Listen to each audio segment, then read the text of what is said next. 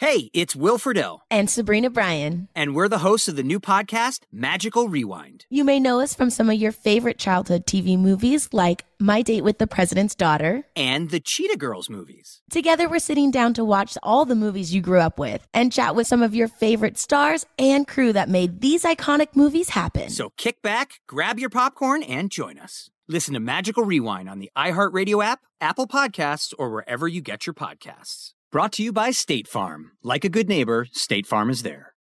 Zero Foxtrot isn't just a brand, it's a way of life. Founded and operated by veterans, Zero Foxtrot's unique apparel and gear echoes the grit of the warrior culture. Zero Foxtrot dedicates itself to producing content, honoring the sacrifices of forgotten heroes of the past, and connecting history to the present. Embark on a journey with Zero Foxtrot today at zerofoxtrot.com. It's not merely our products. It's about the ethos that we embody rugged, resilient, and timeless. Enjoy all your favorite sports like never before at BetMGM. Signing up and playing is so easy. Simply sign up using code Buckeye and receive up to $1,500 back in bonus bets if you don't win your first bet. When you register with BetMGM, you can get instant access to a variety of parlay selection features, live betting options, and the best daily promotions in the business. And with BetMGM at your fingertips, every play and every game matter more than ever. Place your moneyline, prop, and parlay bets with the king of sportsbooks today. Sign up using code Buckeye and receive up to $1,500 back in bonus bets if you don't win your first bet. That's right, up to $1,500. Again, sign up using code Buckeye and receive up to $1,500 back in bonus bets if you don't win your first bet. BetMGM and GameSense remind you to play responsibly. 21 plus and present in Ohio. Subject to eligibility requirements. Rewards are non-withdrawable bonus bets that expire in seven days. Gambling problem? Call 1-800-GAMBLER in partnership with MGM Northfield Park. That's 1-800-GAMBLER. You know that feeling when you walk into your home, take a deep breath, and feel new? Well, that's what it's like to use Clorox Scentiva. Because Clorox Scentiva smells like coconut, cleans like Clorox, and feels like energy. It'll elevate any cleaning routine to not just clean, but also make every room smell like a tropical coconut getaway. Discover how Clorox Scentiva's powerful clean and refreshing scents can transform your space. Get yours in coconut or other fabulous scents at a nearby retail store.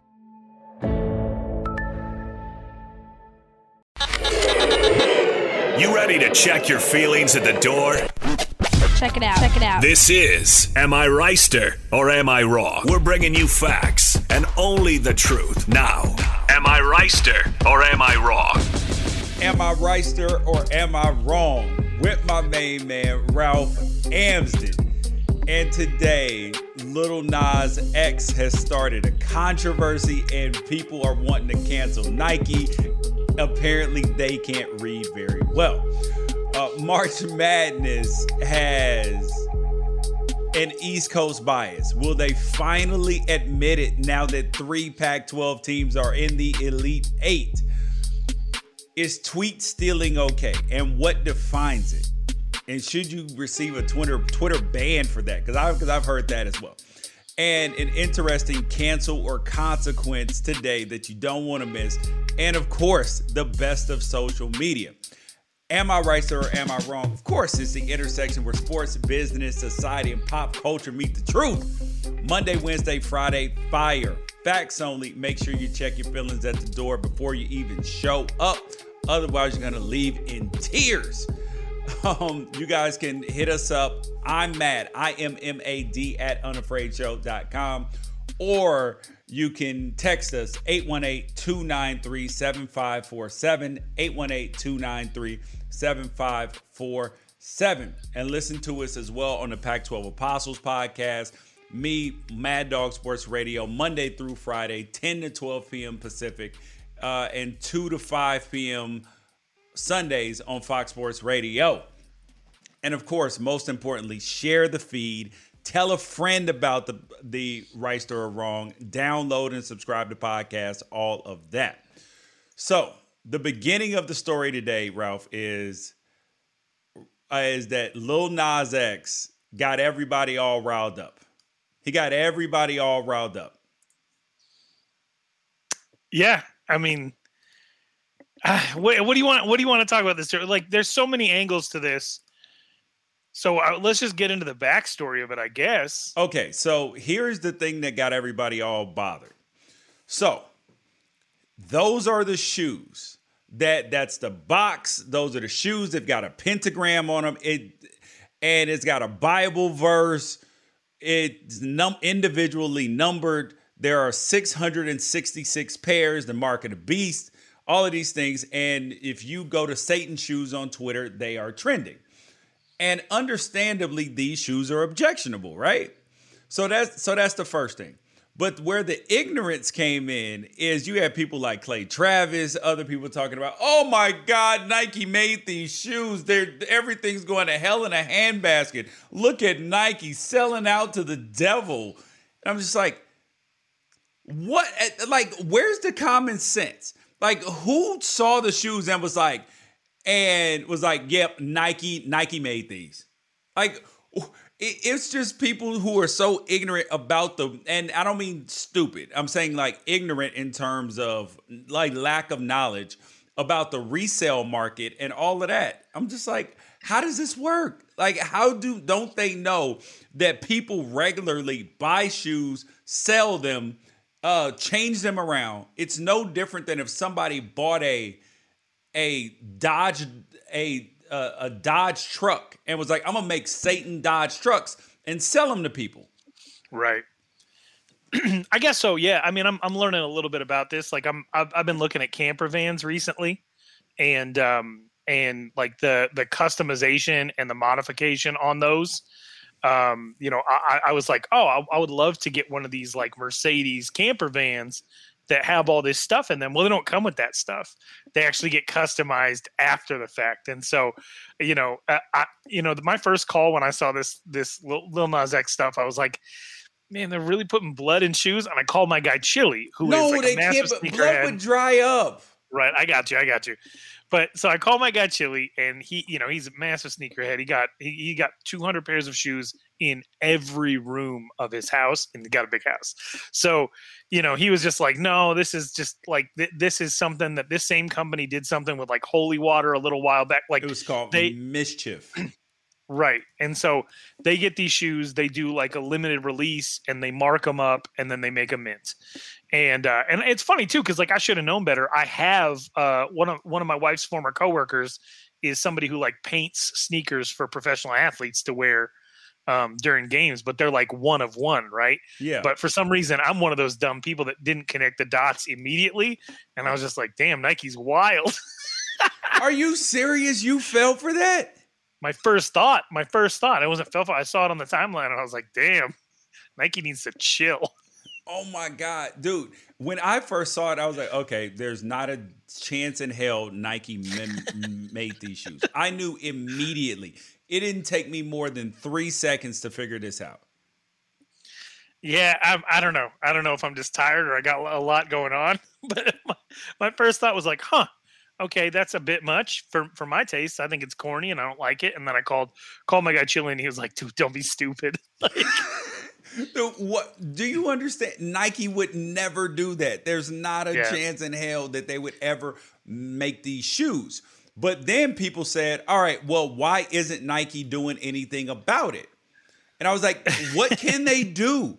They right like m- maybe that they can force them to take the Nike logo out of the out of the um uh out of the promotion for it.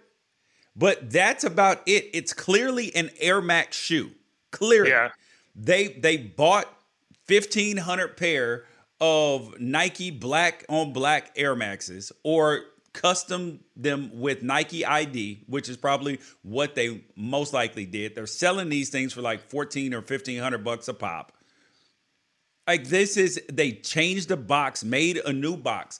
And and people don't understand. Like if Nike were going to well actually this mischief company because uh, uh, somebody when I was going back and forth with Clay, they said, "Well, there's no way that they made made these by by hand and i'm like yes they did it's only 666 pairs i was like you clearly don't know how shoes are made shoes are made literally by hand Right. M- machines cut them, and then people put them in the sewing machine or glue them on. It's not machines that do it. It's human beings that actually do it. Right. And like I said, I got a friend who's got like a he's got like a coffee table that like rotates. So he just like a barber's like a barber's chair just rotates while he paints different stuff on them in a, in a place with good lighting or whatever. And for this type of markup on on stuff like this, it's more than worth their time to go in. And there's not that many alterations to the shoe. Yeah, and it's 666 honest. pairs, dude. That's not right. that many. And and a perfect example of this is when is when the Ball family tried to do Big Baller brand, and they were coming out with their own shoe. They found out that that the reason why their price point had to be so high is because creating a custom mold for a shoe and all of that is extremely expensive like and the fact that you're taking a shoe that was already made because you couldn't make that own shoe because then Nike would sue you. They would have license to sue you then. But once you buy their shoe, they can't stop you from doing anything to it. Just like GMC or Chevy or Tesla or whoever can't stop you from customizing your own vehicle. It's the right. same exact principle. Right. And I mean, usually, usually Satan's not involved when you're customizing a vehicle. and so usually that type of stuff actually goes to enhance the brand because it's like, look at all of these modifications that you can make to this. Th- that should encourage people to go out and buy this base model, right? Um, let's just talk about the, the the shoe and the concept in it of itself. Um, what was your initial reaction of like of Lil Nas X being like, "Hooray, Satan! Here's a shoe." Well, I I had seen the clip of his video first, the new video, where he is up in heaven first, and then he slides down to um, and then he slides down to to hell on a stripper pole with thigh high boots and something that that and then like some some draws the, about the size of what Michael Phelps would wear in a in a race, and he's twerking on Satan, and then snaps Satan's neck, and then takes Satan's crown off and puts it on himself, and then his eyes change colors. So I had already seen this. So the, the shoes didn't surprise me, but I was like, damn, he really went to the edge. Like he well, no, he didn't even go to the edge. He crossed he went to the edge with the video and then crossed the line with the sneakers. Yeah. Here's my thing. It's the easiest thing in the entire world to get people upset about. It's such an easy mark. I'm a religious person. I'm yep. a very religious person. And uh, to me, all things devil and Satan is is not I've never taken any of it seriously because it's is just people trying to be contrarian toward a, a, a taboo for the majority. Yeah. Right. And so every single time I see someone do something like this, all it reminds me of is like the kid in class growing up who the teacher would say something, and that one kid in class would be like, Excuse me, well, actually, like it's just, it's the one person who needs to be contrarian for attention, and nothing works better for attention than being a contrarian, especially with social taboos. But it's not new it's not new. I was in junior high watching Marilyn Manson do this same shit. I, I, I watched, exactly. It's a copycat. It's yeah, a two dollar version of what Marilyn Manson already did. Like I was five years old the first time I heard Madonna's "Like a Prayer." Like, uh, tell me the difference between these two things. Like, Madonna was talking about being on her knees and had like a priest in her video. Like, oh, I didn't see that. Uh, you you don't remember the, the "Like a Prayer" song? I remember the the song, but oh, you listen, you watch that music video. time listening to watching Madonna, Madonna videos. You look like a big Madonna fan, George. No, I, I, would say like if you were to go back and watch that music video and understand that I think it's from like the early '90s, and and then and then look at Little Nas X and be like, oh, there's nothing original about this, and it's not. And and I mean, it's Korn, it's Marilyn Manson, it's uh, System of a Down. It's all these rock bands have been doing it forever, and then all of a sudden, like it exists in hip hop, and everybody's up in arms. And the thing that frustrates me is more annoying than someone just being contrarian because they know that it's going to work is everybody playing right into their hands. All the culture war people were like, see, this is what we've been talking about the entire time. And you got the governor of South Dakota, and you got uh, uh, Kent State gun girl, and you've got all these people that are playing right into his hands, getting outraged over what is essentially a cry for attention. They give him the attention. More people stream his latest song. More people drive up the price of these shoes. And then all of a sudden, Lil Nas X, who was kind of pigeonholed into uh, the most, Road. yeah, which was the most streamed song ever, finds a way to completely bust past that barrier that he created for himself. And it's the conservatives and the culture warriors that actually help him do it. And I guess the whole thing that's so annoying to me is just how corny it is and how predictably it worked. And so I guess more power to him for doing the exact thing that he knew that he he well, knew would work and and I shame on everybody who fell for this. It just well, drives me nuts. Here, here's the thing is I think a certain portion of the population fell for it and I think that there's a certain portion who just who just used it for clicks, who used it to like they knew that Nike didn't make the shoes. Nike released a statement: "We have no affiliation with Lil Nas X or Mischief or these shoes. We didn't make them." Oh, that's funny. Like, and but still, they still put out the articles. Yeah, it, it's it's so disingenuous, and that's why you can't even trust a lot of what's what's said. That's why Unafraid Show is here for you. I there you go. It's a little disclaimer, and and uh, I just I just want to say, like Lil Nas X, I get what you're doing here. It's corny. It's well worn territory. Everybody that clutched their pearls about this, who was trying to say like this is where society's headed. This is where society's headed. This is where society has been for a really long time. Is artists doing shocking things to get your attention that's that's all it's ever been. It the actual erosion of society and the American family unit and everything like that. All that stuff takes place on a on a on a like microscopic in the home level. All this stuff that they're afraid of uh, of a singer or an athlete or anything else going on is actually the stuff that you have to worry about at the kitchen table and people are so much more outraged by what happens in pop culture than they are what's happening in living rooms and, and, stuff like that that it's just impossible for me to take any of this seriously. And everybody everybody who had the same boilerplate statement um, about any of this which is like we, we've allowed this as a society this is what we've become this is where it was always headed we told you so. Every single one of those people i just want to shake them. I just want to shake them. Dude, I, uh, I agree with you there. Zero Foxtrot isn't just a brand, it's a way of life. Founded and operated by veterans, Zero Foxtrot's unique apparel and gear echoes the grit of the warrior culture. Zero Foxtrot dedicates itself to producing content, honoring the sacrifices of forgotten heroes of the past, and connecting history to the present. Embark on a journey with Zero Foxtrot today at zerofoxtrot.com. It's not merely our products, it's about the ethos that we embody rugged, resilient, and timeless. What's up? I'm John Wall. And I'm CJ Toledano, and we're starting a new podcast presented by DraftKings called Point Game. We're now joined by three time NBA Six Man of the Year, elite bucket getter. Let's please welcome Jamal Crawford to Point Game. King of the Court one on one tournament. If they had it back in your prime, do you think you could have took it all? I'm going to be honest with you. I don't think I could have took it all, but I think I would have shocked a lot of people.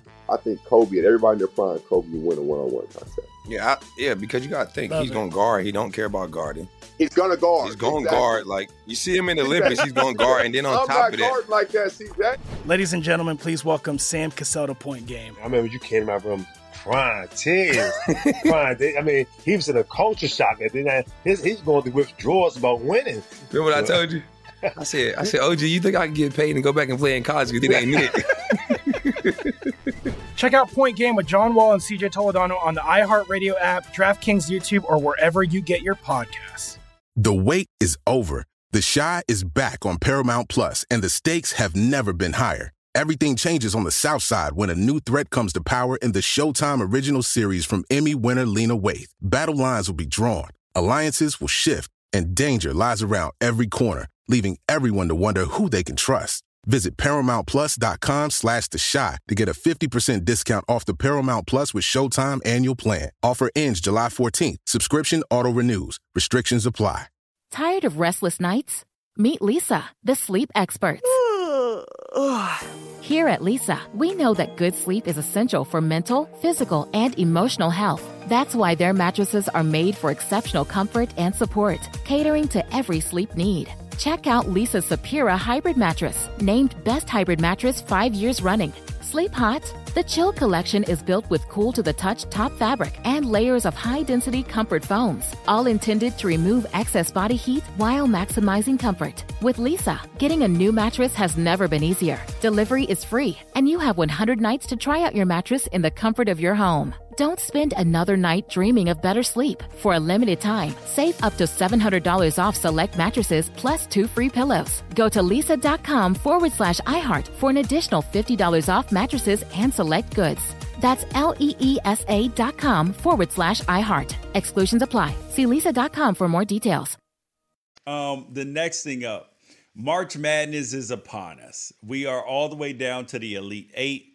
Bill Walton looks like a damn genius when he said five Pac 12 teams will be in the Final Four.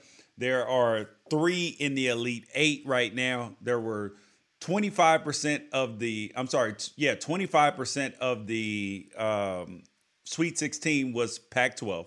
Two Pac 12 teams played each other. So the Pac 12 was undefeated.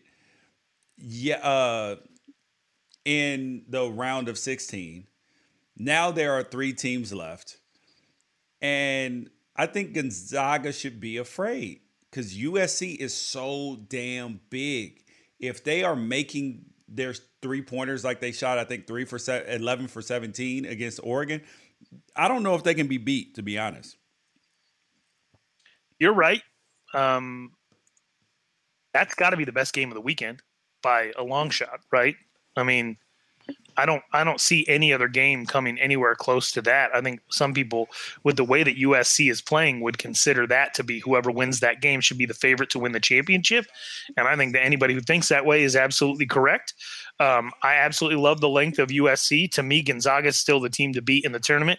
I know I'm a massive Pac 12 homer, but I got to roll with the fact that I, I firmly believe that Gonzaga has the best freshman in the country. And knowing that he's not even a top two player on that team Oh, team. Yeah, I think that that makes them. I think that that makes them a really tough out. And so, um, if USC can pull it off, then I I, I think that that it's start time to really start thinking about um, a, a USC national championship. But we're that much closer to an, a USC UCLA Final Four matchup. Is yes, that, dude. That oh my I lord! Would, I would love that.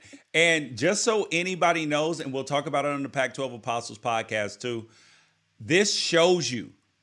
Last night, my tweet after the game, after Oregon lost to USC, shows I backed the pack, no matter what. Like, oh, it, it, I remember uh, after last week's episode, we were talking about how people were saying um, uh, that they don't back their conference no matter what. And here's what I tweeted after I said, Oregon losing to USC at anything sucks.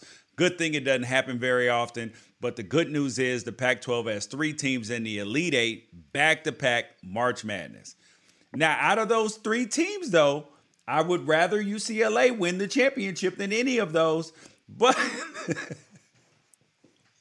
I mean, if I have to choose between the three, if if it's one of the three, then I'm going to choose them. But if I only get if they say George, either USC or nobody can win, I would I would let USC win.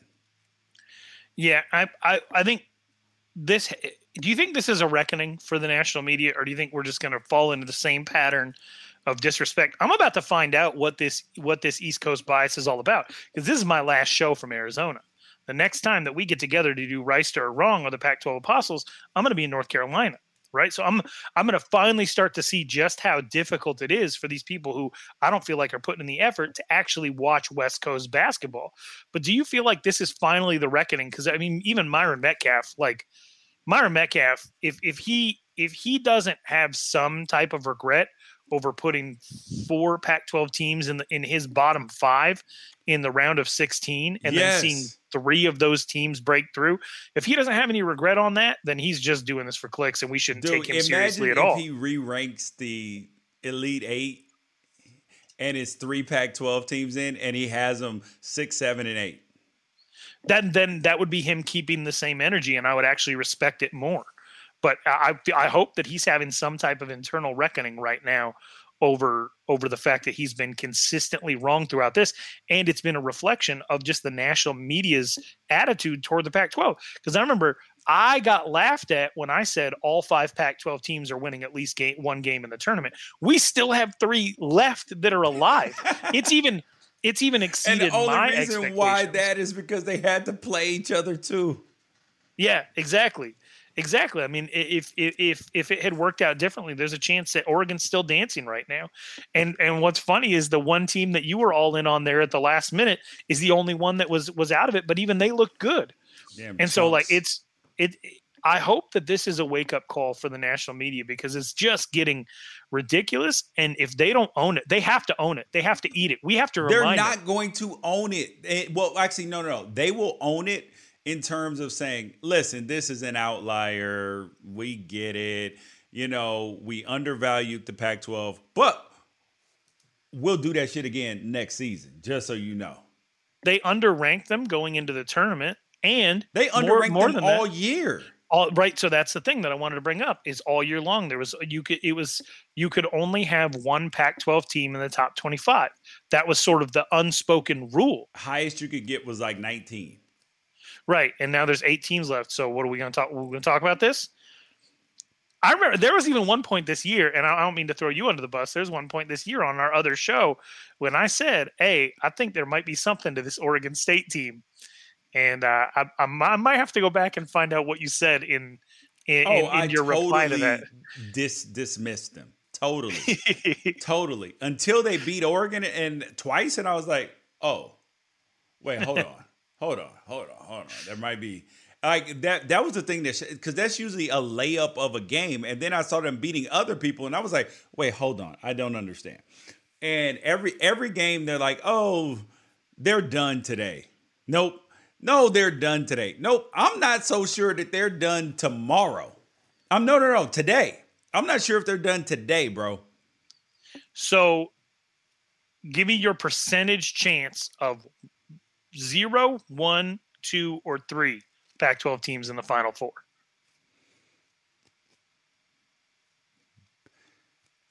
Okay, zero percent chance. I say it's very low. I'm gonna give it a a five percent chance that you get zero teams. Okay, 5% I- chance that you get zero teams. Okay. I'm gonna go 75 percent chance that you get one team. Okay. I'm gonna go.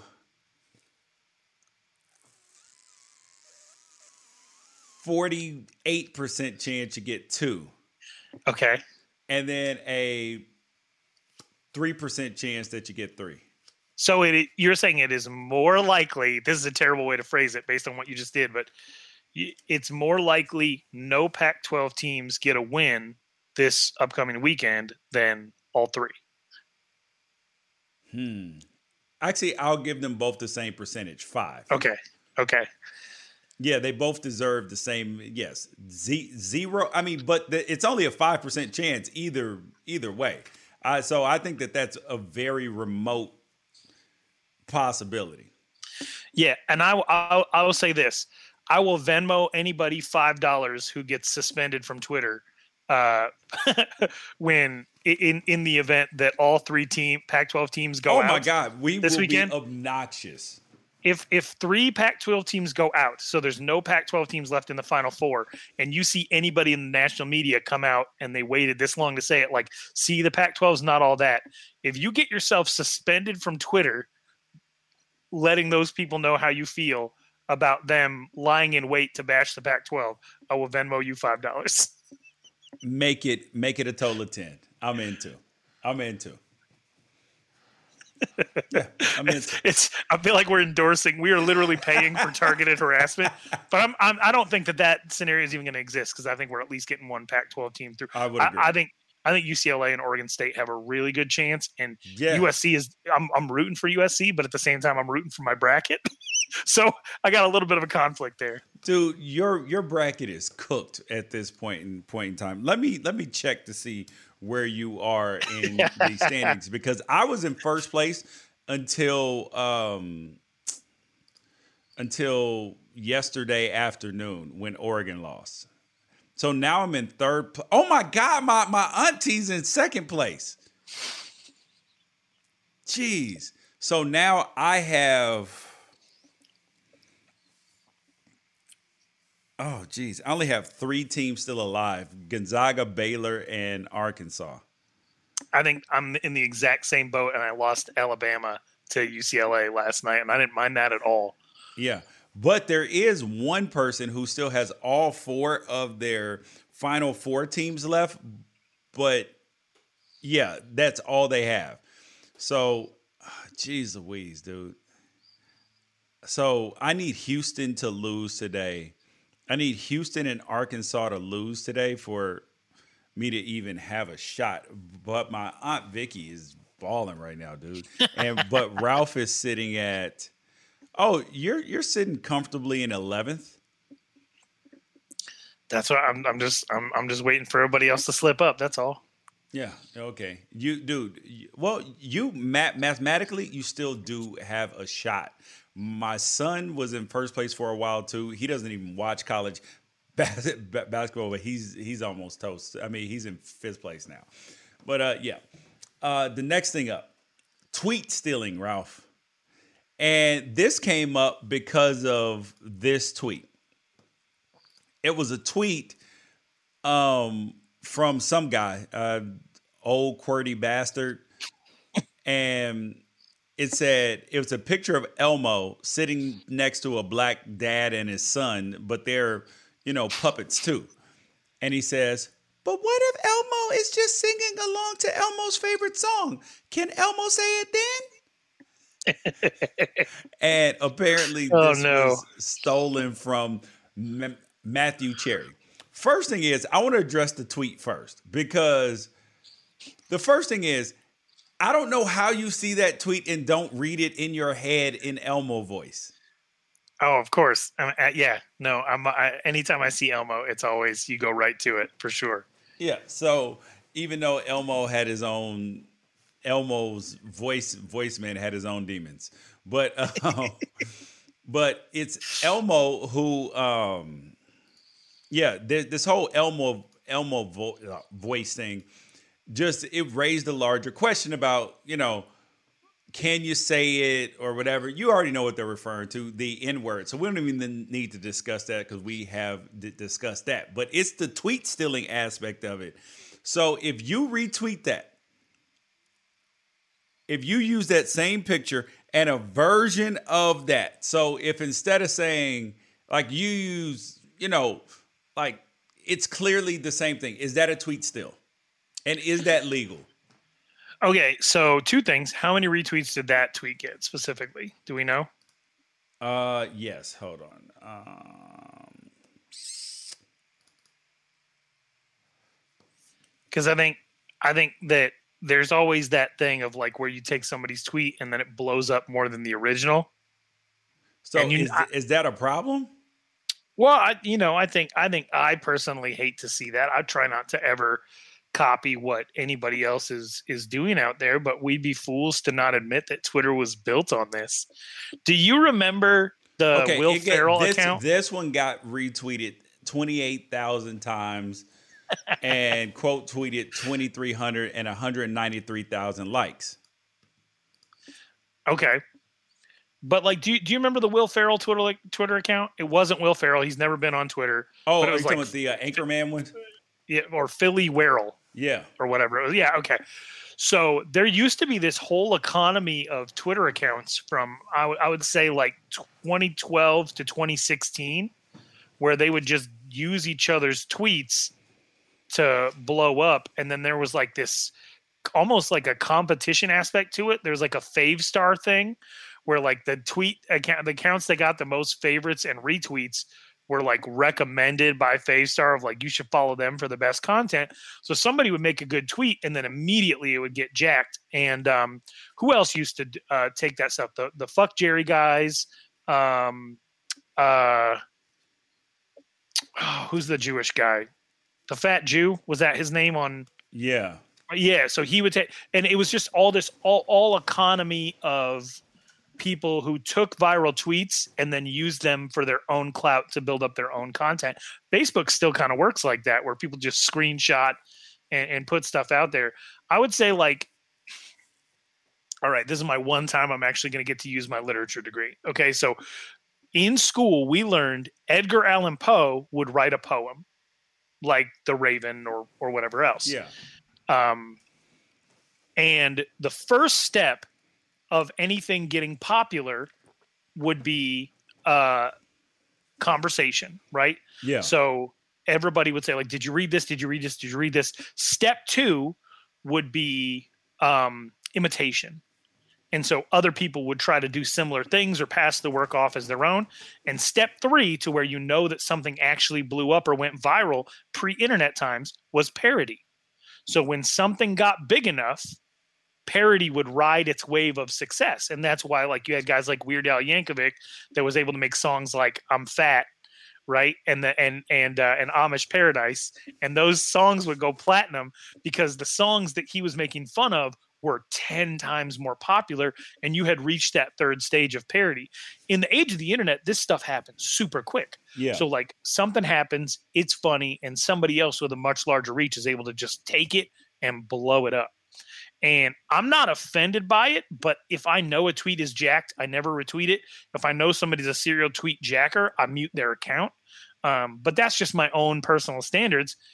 And then some stuff I got to let slide. Like I don't know if you saw that uh, the the movie about the founding of McDonald's with Tom Hanks in it. Yeah. Like, oh, you find out that like, oh, McDonald's yeah. is a stolen idea. Um, yes.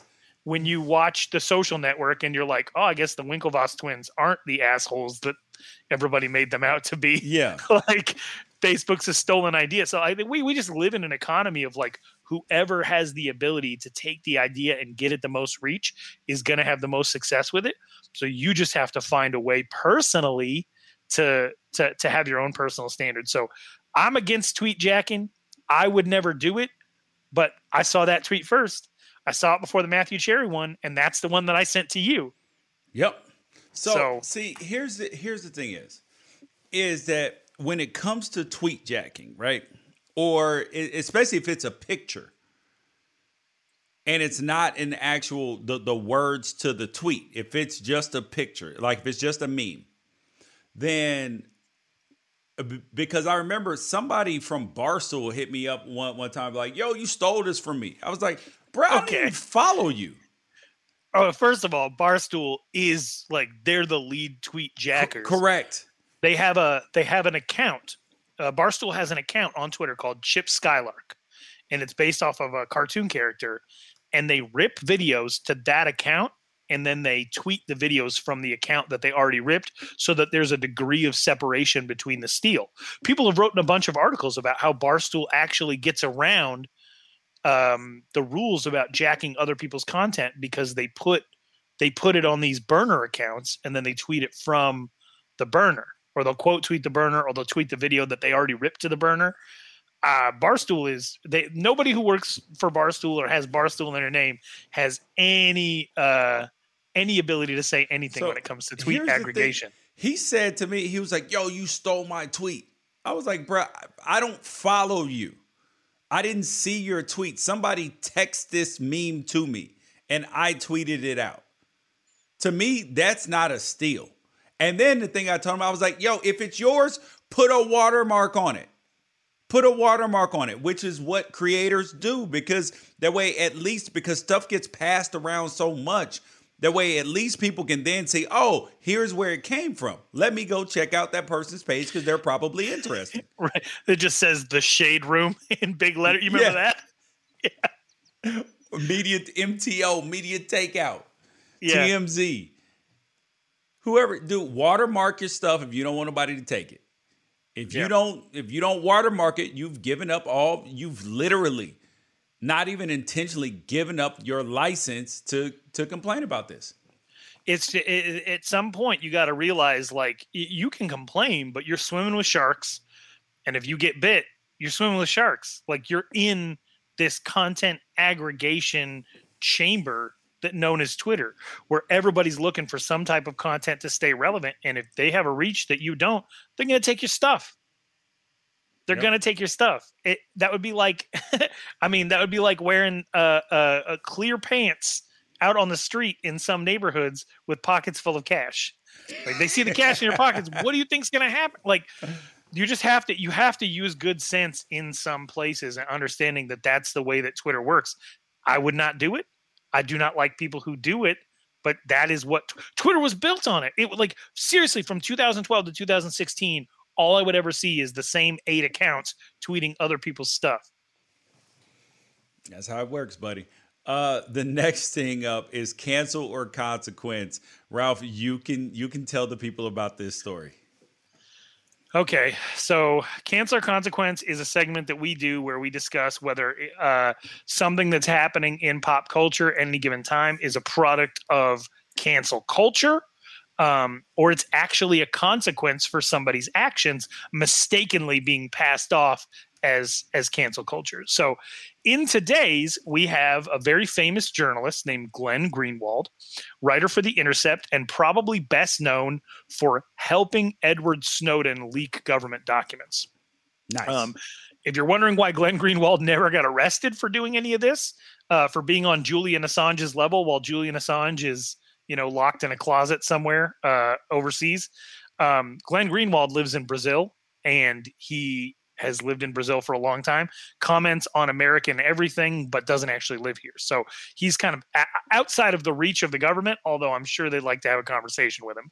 Um, so Glenn Greenwald, as a journalist, is a very um, uh, he, he prides himself on being very independent and part of his more recent brand is bashing the media for the things that they do um, not in the same way, uh, not super unlike the way that Trump would, but he actually gives reasons. Meanwhile, Trump would just be like enemy of the people. So Glenn Greenwald likes to point out a lot of issues that he has with the media, and today he did that.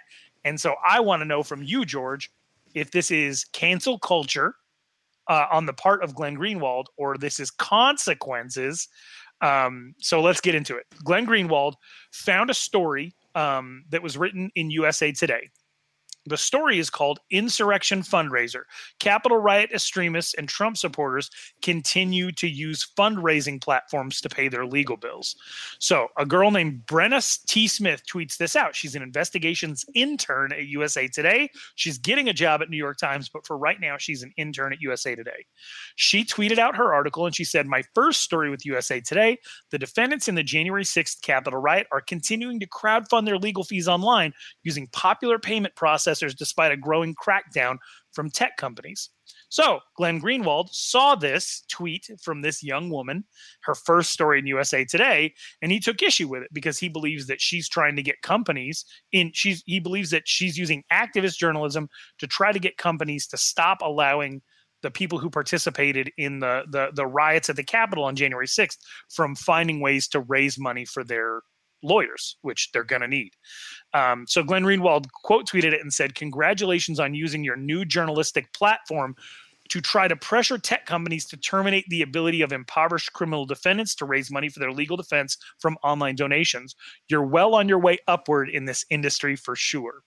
So, from that one tweet, we have a massive fallout. Journalists from all over the country are saying Glenn Greenwald is trying to direct harassment toward an intern, a young female intern.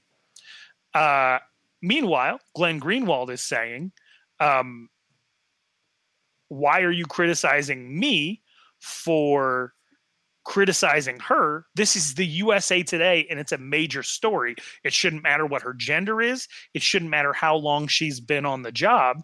He said, I had no idea she was an intern, but you can't have it both ways. You can't make someone the lead reporter on a major news story in one of the biggest papers in the United States, then say they're too fragile to be critiqued. And my criticism was of the article. So, what do you think of this, George? Okay. One of the biggest reporters in the country going after a literal intern on her first major story, essentially saying that she's trying to get these people disenfranchised and criticizing her on that basis. Is is this cancel culture on Glenn Greenwald's part, or sh- is he saying there should be legitimate consequences for this type of journalism? All right, there's a couple of there's a couple of things to un- unpack here, right? First thing is the first thing is okay um is just the fact that that well let's start with their legal defenses right? Right. Should they be allowed to do that? Like b- before we even get to the article should the people be allowed to crowdsource their um, legal things? Absolutely. The same way that anybody else should the other part of it is is that do is that these companies have a choice about what they want on their platform, about whether they want to allow this in general, about whether they would allow it for these people or other people. I mean, like, because they can say, listen, we're not allowing legal defense crowdsourcing on our platform, period, right? No right. matter whether we feel it's objectionable or not, or whatever, the company has the right to do that. That's the first thing. But the other thing is is that should they be allowed to crowdsource in general? Yes, because if this was somebody who is on death row and we feel like that they were um unfairly there, the DNA doesn't say so like they were railroaded, then nobody would have a problem with it. So I I, I think that these people are entitled to a defense, d- d- despite how wrong I feel like they were. This is the United States. They should have a defense. And if people want to donate to it, I don't have a problem with it. But I do believe the company has a choice on whether or not to allow that in general on their platform.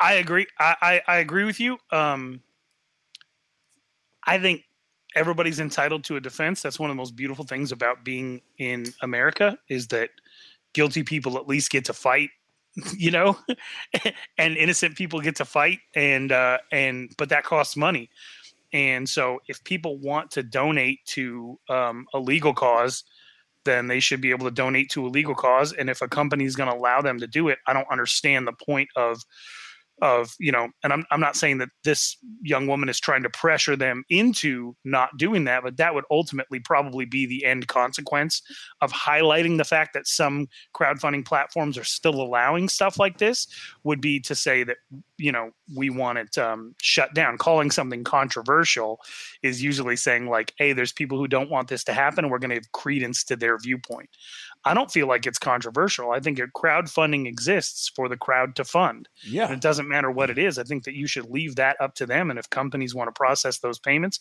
then companies are going to process those payments so long as it's not illegal. Yep. Right. Yeah. And so, and I and I feel for these uh, George. I feel for these people that are having to mount their legal defense when the plaintiff is the federal government. Oh, dude, they're they're toast unless they're unless they know somebody. Um, but then the other part of it is about Greenwald going again, going at the young lady who wrote the article. Here's the thing: is I totally agree with him. If you are going to write in an article in the USA Today, it got published. You you have a real job. So like you've so you may be an intern now, but you have a real job. Like, so she's working at the New York Times coming up, right? Yeah. You have your big boy pants on. Yeah, you have your big girl pants on. So people are going to come at you. This is the first of many. If you are a great writer and you write about things that are that are uh, either controversial or that people could potentially find objectionable, this won't be the first time. So so sorry, sorry you chose to write about something that's a hot button topic and and it caused people to get upset. Everybody's not going to cheer, everybody's not going to smile.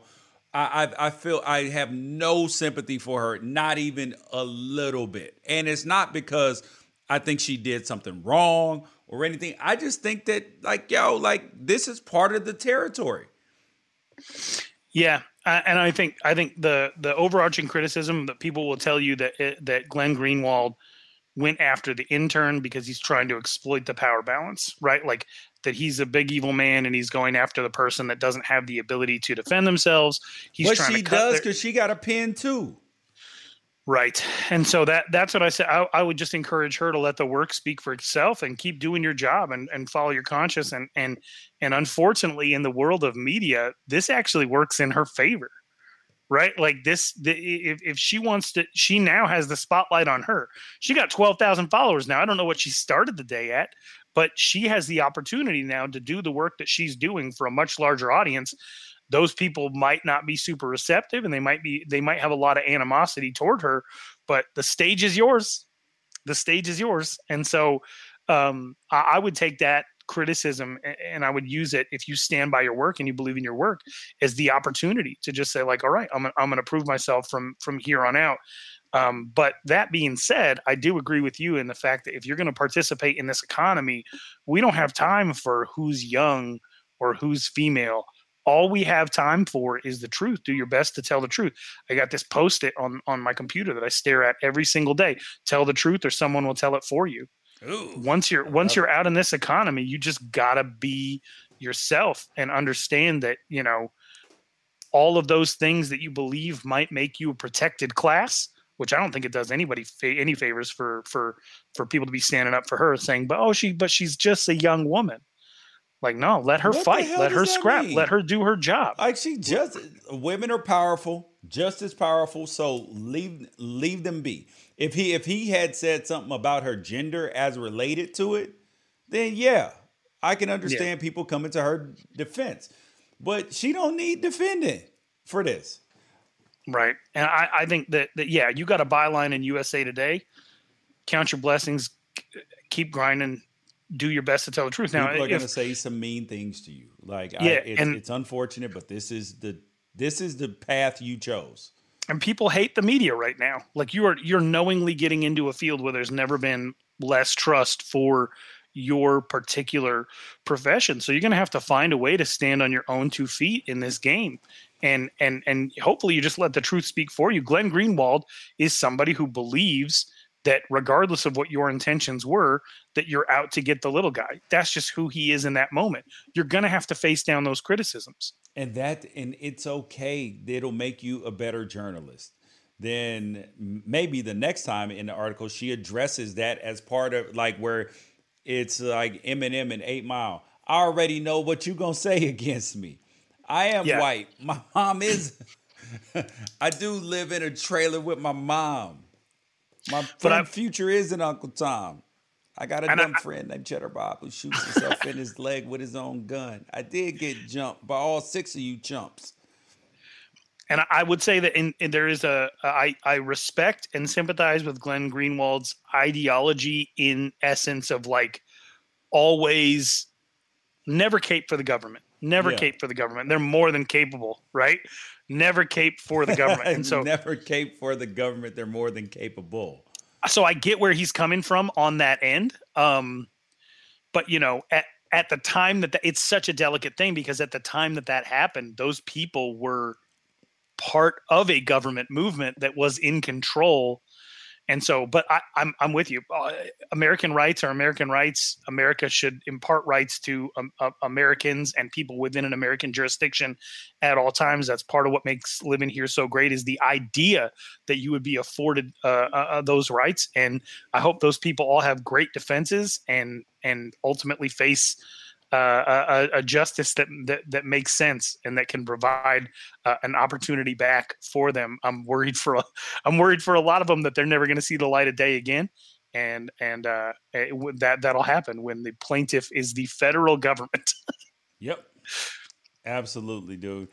Zero Foxtrot isn't just a brand, it's a way of life. Founded and operated by veterans, Zero Foxtrot's unique apparel and gear echoes the grit of the warrior culture. Zero Foxtrot dedicates itself to producing content, honoring the sacrifices of forgotten heroes of the past, and connecting history to the present. Embark on a journey with Zero Foxtrot today at zerofoxtrot.com. It's not merely our products, it's about the ethos that we embody rugged, resilient, and timeless.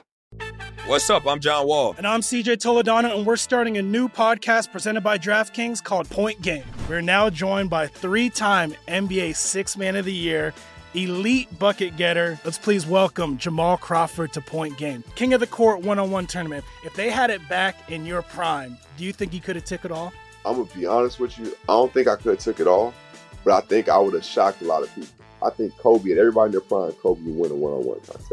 Yeah, I, yeah, because you got to think Love he's going to guard. He don't care about guarding. He's going to guard. He's going to exactly. guard. Like you see him in the Olympics, he's going to guard, and then on I'm top of that, like that, CJ. Ladies and gentlemen, please welcome Sam Cassell to Point Game. I remember you came to my room crying, tears, crying. I mean, he was in a culture shock, and then his, he's going through withdrawals about winning. Remember what I told you? I said, I said, OG, you think I can get paid and go back and play in college? You think ain't it? Check out Point Game with John Wall and CJ Toledano on the iHeartRadio app, DraftKings YouTube, or wherever you get your podcasts. The wait is over. The Chi is back on Paramount Plus, and the stakes have never been higher. Everything changes on the South Side when a new threat comes to power in the Showtime original series from Emmy winner Lena Waithe. Battle lines will be drawn, alliances will shift, and danger lies around every corner, leaving everyone to wonder who they can trust. Visit ParamountPlus.com slash The Chi to get a 50% discount off the Paramount Plus with Showtime annual plan. Offer ends July 14th. Subscription auto-renews. Restrictions apply. Tired of restless nights? Meet Leesa, the sleep experts. Here at Leesa, we know that good sleep is essential for mental, physical, and emotional health. That's why their mattresses are made for exceptional comfort and support, catering to every sleep need. Check out Leesa's Sapira Hybrid Mattress, named Best Hybrid Mattress five years running. Sleep hot? The Chill Collection is built with cool to the touch top fabric and layers of high density comfort foams, all intended to remove excess body heat while maximizing comfort. With Leesa, getting a new mattress has never been easier. Delivery is free, and you have 100 nights to try out your mattress in the comfort of your home. Don't spend another night dreaming of better sleep. For a limited time, save up to $700 off select mattresses plus two free pillows. Go to leesa.com forward slash iHeart for an additional $50 off mattresses and select goods. That's L E E S A dot com forward slash iHeart. Exclusions apply. See leesa.com for more details. Um, the next thing up is the best of social media. We got some good things for you guys today. So, the best of social media is where we talk about the things that we've seen over the last couple days or the day that was the best thing going. And here's the first thing we had LaMelo Ball, who's out with a broken thumb or wrist or whatever the hell he broke. Uh, he plays for the Hornets and he's out. And watch this he's sitting on the bench watching his team play without him, and he looks like he just is not going to make it to the end of the season.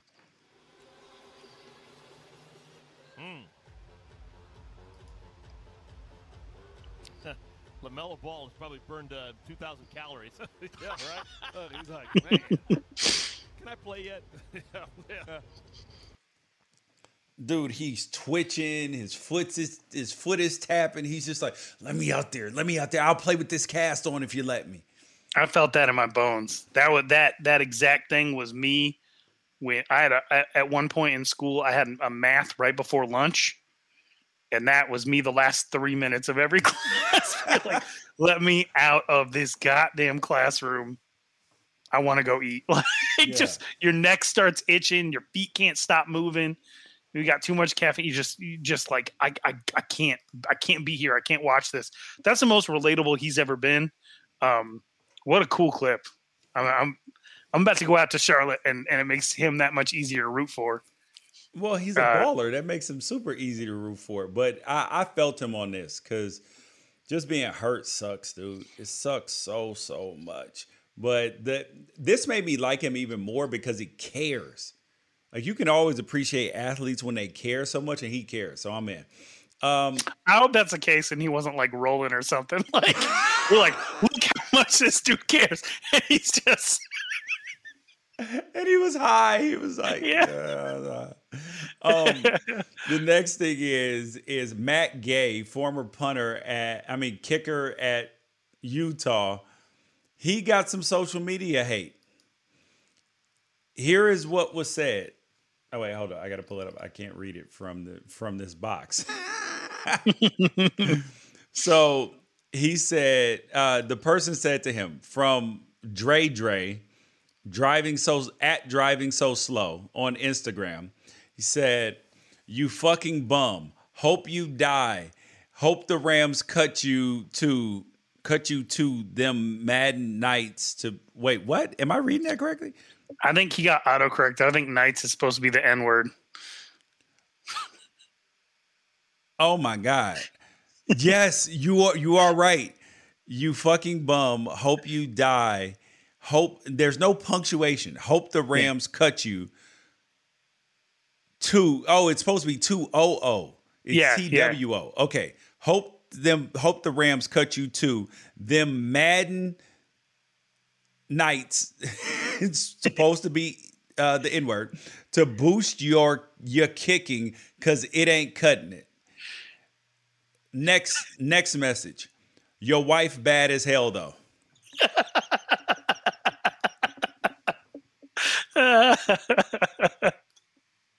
and Matt Gay re, he re, he tweeted it out and he said he ain't wrong about my wife though. I appreciated that tweet because I was like, yo, I don't mind. That's the way you're supposed to handle it. He outed the dude. But then, like, how you gonna say that you hope I get cut? Hey, but your wife bad though. Like, what? I don't even. You're lusting for my wife while you're rooting for my demise. That that is that is so. That's not even abnormal to me. That's like that's a lot of hater men out there who do that. I guess so. I guess so. I what I'm trying to figure out is if he was like he missed a kick with him in Madden and then jumped on Instagram and tried to tell him like, "Hey, you got to get a hold of Madden because it's not cutting it." Yeah. But uh, respect to your wife. like, Hey, I don't know. That was me like that was like how black parents how they make up to their kids when like they go off on their kids. Do you know how they make up to them? Huh. They go up to their room and be like, "Hey, yo, you uh you want something to eat? Do you want to eat? Who's ready." that that's how black parents make up to you. They be like, "Hey, yo, hey, yo, come come eat. The food's ready." So that's what that part of the tweet was. I just it was it ended respectfully. I appreciate it. Yeah. Next thing is this. One gotta go, Ralph. One gotta go. Bacon, tacos, donuts, or sushi. And I feel like you're you're an expert on this because That am I? I'm supposed to be offended. What's happening right now? no, no, no, no. I'm just I'm just I'm just saying because I feel like that that encompasses your entire diet, bro. My diet. Oh, Bacon, come on. tacos, donuts, and sushi. If they if they threw burgers in there, it would be perfect, probably. All right, for for real though, I And don't. wings. I'm not. I'm not really a red meat guy, so like, bacon could go and it wouldn't hurt my feelings. What? It wouldn't hurt my feelings over over sushi and tacos. But but I'm not gonna kick bacon out for donuts ever.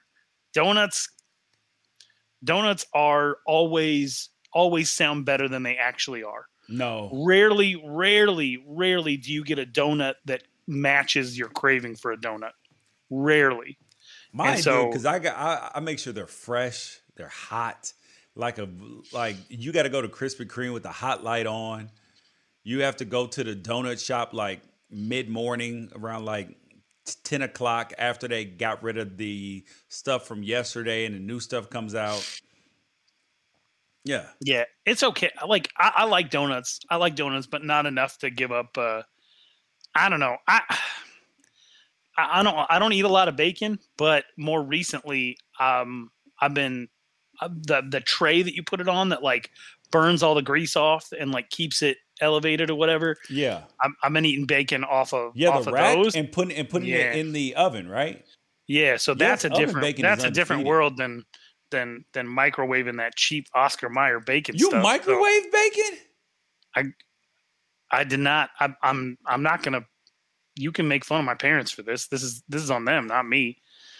When when it came time when it came time to choose to eat bacon after moving out of the house, I just quit eating it because it was never that good to me. Now I'm finding out I've been eating it wrong, and I'm like, oh okay, I oh, get it. I get why everybody loves bacon, but at at the same time, I, I've lived enough of my life in a satisfactory manner without it that it could go or donuts could go. I'm not giving up tacos or sushi ever. Do you know what I used to eat when I used to be at my grandma's house? Some of the some of the time she would make for me in the morning when I was living in Memphis before I would go to go to school. She would make me. She would put. She would cook some bacon. Uh, if if we were short on time, she would cook it in the microwave. But uh, the majority of the time, she would cook it on the stove. She would cook it, get a piece of white bread, put some mayonnaise on it. Okay. And put the bacon on it. And I was happy as hell, dude. A Bacon and mayonnaise? Bacon and mayonnaise sandwich is On white undefeated. on white, it's got to be on Wonder White. It, it, it- like if you're gonna eat that sandwich for some reason, it doesn't taste good on because I tried it on the like 12 grain bread I have at my house. It doesn't. It doesn't go. so that's your one uh, because of because of your grandma you got a soft spot for that one cheap quick easy meal Uh, white, yeah, yeah. White white bread is good for obviously barbecue. It's good for yeah, yeah. It's good for barbecue and bologna sandwiches. Like that's what you got. yeah see see people sleep on bologna it's not the greatest thing in the world Sandwiches are and and with miracle whip you put miracle whip on bologna it's two weird foods but for Oh, some reason together i'm telling you i'm telling you george Whip? i'm telling you miracle whip only exists for a bologna sandwich it shouldn't exist for any other reason and you put uh and that those weird Kraft singles on it Oh, with, bro, with, like I would Wonder never, Bread. Do you understand? Four I would bad never foods. eat Kraft sing Kraft singles. It's not Neither even would I. cheese. Neither would I. Neither would I. But those four bad foods, when their powers combined, it's magical. Like Wonder Bread, bologna, Miracle Whip, and a Kraft single, and for some reason it works. Dude, I I can't eat Kraft singles, dude. I cannot. Like my body re- rejects it. So you got to answer the question. You already criticized me and told me that that was my whole diet. I did. I, I did kill some donuts yesterday. I'm not gonna lie, Yeah. but I so bacon I- tacos, donuts, or sushi for me. I'd give up three of them just to make sure that tacos were like never ending flowed into my household. Okay, I would probably have to give up. Damn, I'd probably have to give up bacon. We had to have cost ourselves listeners. No, I would have two to give up two grown men throwing bacon out the window. Okay, because because the thing is, as far as sweets go, there's really only two things I really really love: ice cream and donuts. So like, I, I mean, I got salty stuff in there, so I can always get some pork with with some carnitas tacos. Okay, yeah. I mean, there's still prosciutto. They don't say anything about prosciutto. Yes, Um, or and I can smoke some pork belly and make um and make uh candied uh pork uh pork belly burnt ends. All right. So you you already got your workarounds in. Yeah. I don't know. I just feel like any any men out there listening to this that are like, it's two grown men had a podcast where they both said they give up bacon, and it wasn't even like they weren't even sad about it. And I don't know. I feel And I like our love bacon, credibility is ruined. No, I love bacon, but out of those four four four things, and I know a lot of people are like you would give up su- you wouldn't give up sushi because you haven't had great sushi. Uh, well, for real.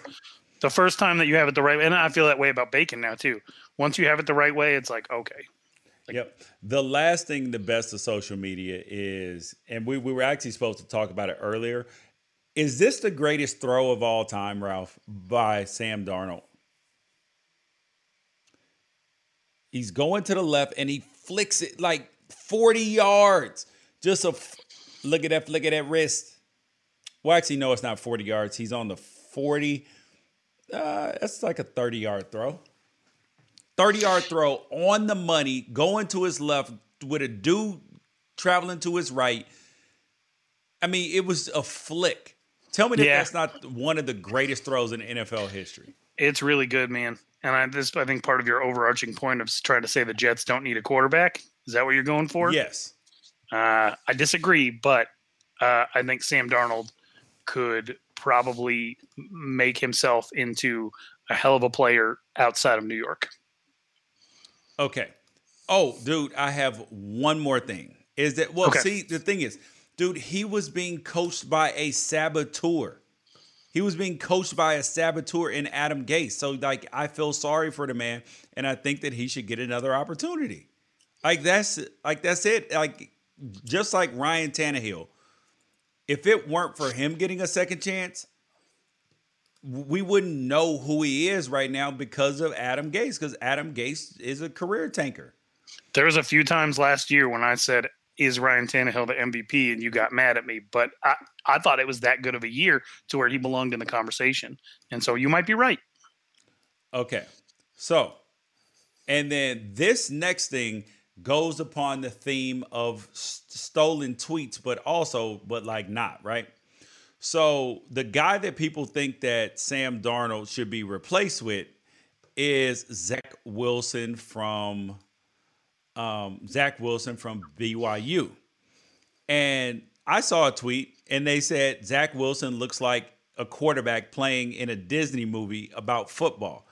And I was like, he absolutely does.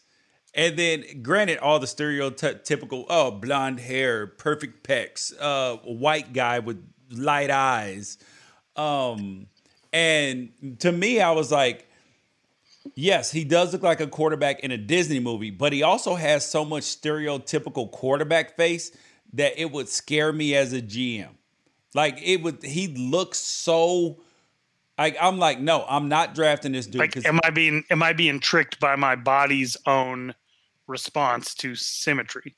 And when people talk about like finding somebody attractive, like, am I being tricked by the yeah by, by the looks? Yeah, and I'm no, like, it I- would scare me. And then last season was an outlier against a soft schedule, and I'm like, he's Bo Callahan from draft day. I don't know if he's Bo Callahan from draft day because I think everybody in Provo really likes him. But I, I would say, I, I- I'd say he had plenty of people at his birthday party. But I, my my thing with him is, are you stable enough to enable all the things that he's good at as a franchise? And if you're picking early, so it's- now this brings me back to the whole 49ers thing.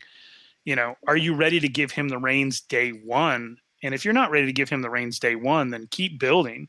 Um, keep keep building around the pieces that you already have in place. I don't get it. I, I I understand him. He could he could end up being really good, and I have no problem.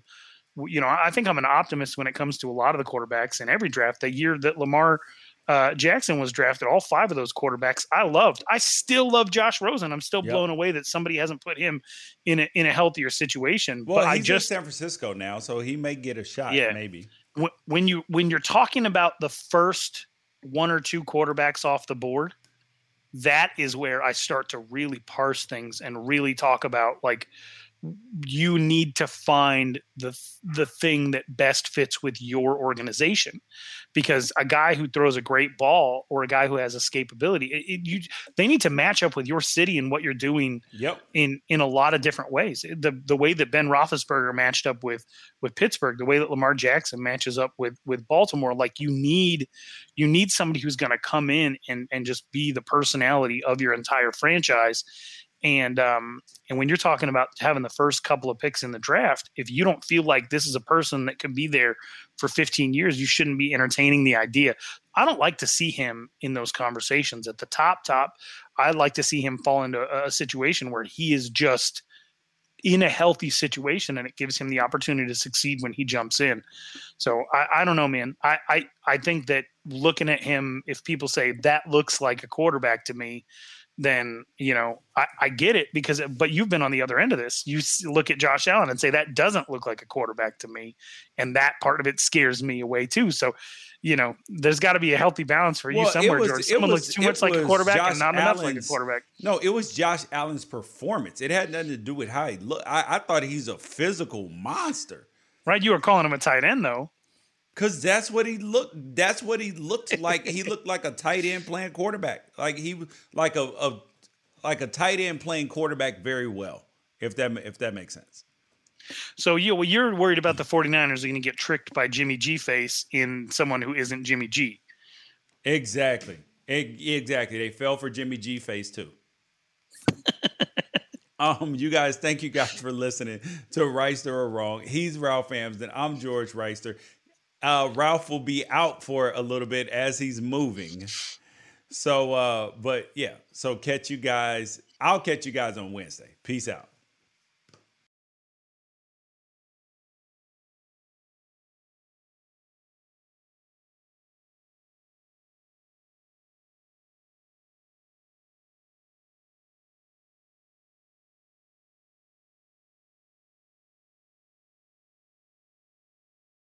This is the story of the one. As a maintenance engineer, he hears things differently. To the untrained ear, everything on his shop floor might sound fine, but he can hear gears grinding or a belt slipping. So he steps in to fix the problem at hand before it gets out of hand. And he knows Grainger's got the right product he needs to get the job done, which is music to his ears. Call, clickgrainger.com, or just stop by. Granger, for the ones who get it done. Zero Foxtrot isn't just a brand, it's a way of life. Founded and operated by veterans, Zero Foxtrot's unique apparel and gear echoes the grit of the warrior culture. Zero Foxtrot dedicates itself to producing content, honoring the sacrifices of forgotten heroes of the past, and connecting history to the present. Embark on a journey with Zero Foxtrot today at zerofoxtrot.com. It's not merely our products, it's about the ethos that we embody rugged, resilient, and timeless. At Bet365, we don't do ordinary. We believe that every sport should be epic. Every home run, every hit, every inning, every play. From the moments that are legendary to the ones that fly under the radar. See for yourself when you sign up today and get $150 in bonus bets when you bet just $5. Whatever the sport, whatever the moment, it's never ordinary at Bet365. 21 plus only must be present in Ohio. If you or someone you know has a gambling problem and wants help, call 1-800-GAMBLER. Terms and conditions apply. You know that feeling when you walk into your home, take a deep breath, and feel new? Well, that's what it's like to use Clorox Scentiva. Because Clorox Scentiva smells like coconut, cleans like Clorox, and feels like energy. It'll elevate any cleaning routine to not just clean, but also make every room smell like a tropical coconut getaway. Discover how Clorox Scentiva's powerful clean and refreshing scents can transform your space. Get yours in coconut or other fabulous scents at a nearby retail store.